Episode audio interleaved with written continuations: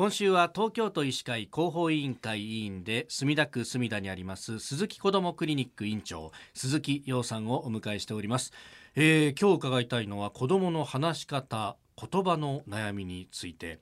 特定の発音が苦手だったりとかもありますけど言葉に詰まるとか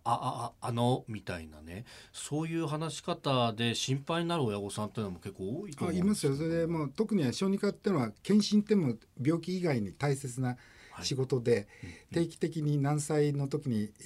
いつ頃から言葉出るとかっていう、言葉っていうのは基本的には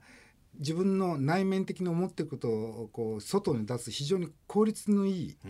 い手段なんですよね、他にもね、顔の表情とか行動で子供がイライラしてるとか嫌がってるとかわかるんで、言葉が一番いいんで、その言葉っていうのはだいたい1歳から2歳の時に少しずつ出てくるわけですけども、2歳になるとそれが非常にスムーズに出てくることを、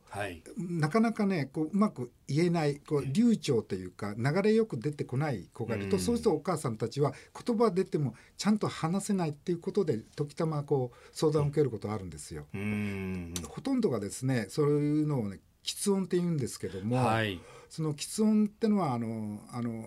大人になってから出るやつは脳に病気があったり、あとは生活の中で緊張を強いられてそういうふうになる人も、子どもの発達性喫音といって、発達性って言葉は非常に小児科医にとって都合のいい言葉で、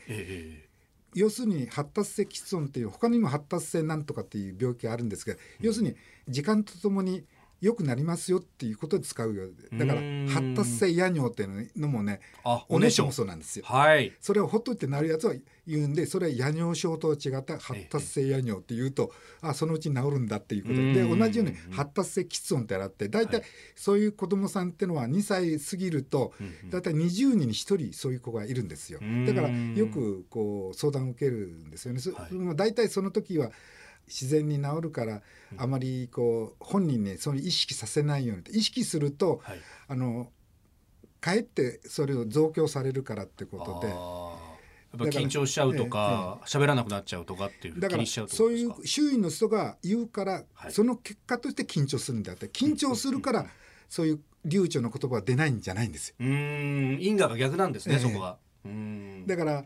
それを自然に任せればいいのに、強制しようとして違うでしょって言い直させたりとかってことですか。それやるとやっぱり子供がそういうふうに見られてんだってことで意識しちゃうんですよね。ただほとんどの人は自然に治るわけですけども、中にはやっぱりそれはどんどん小学校まで行って、それが結局学校なんかっていうのは今非常に子どもにとって厳しい環境でいじめの対象になっちゃうするからですから、話し方が変みたいなことを言われてしまう、そういう人に関してはですね、我々小児科医 だけじゃなくて、今はね、本当に言語聴覚士っていうシステムで国家試験であるそれがあって、そういう人たちってのはかなりいろんな演芸とかいろんな言葉に関しとか聴覚とかやってる人がいるから、そういう人がいるとこをですね、やっぱり病院によっては置いてるとかあるんで、そういうとこにあまりひどい時には相談すると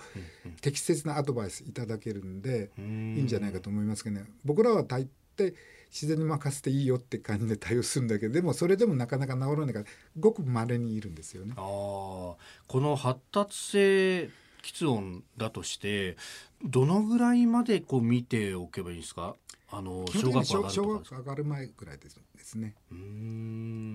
なるほど、そうか、小学校上がる前ぐらいだ、幼稚園年長さんぐらいで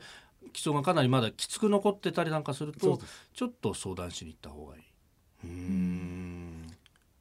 まあ親が気にしてなくても、今度は親戚だとかあるいは友達だとかってところになりますもんね。何かした方がいいんじゃないかとかね、いろいろ言うんですけど、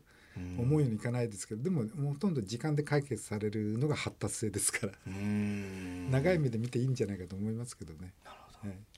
ど。鈴木こどもクリニック院長鈴木陽さんでした。先生、明日もよろしくお願いします。お願いします。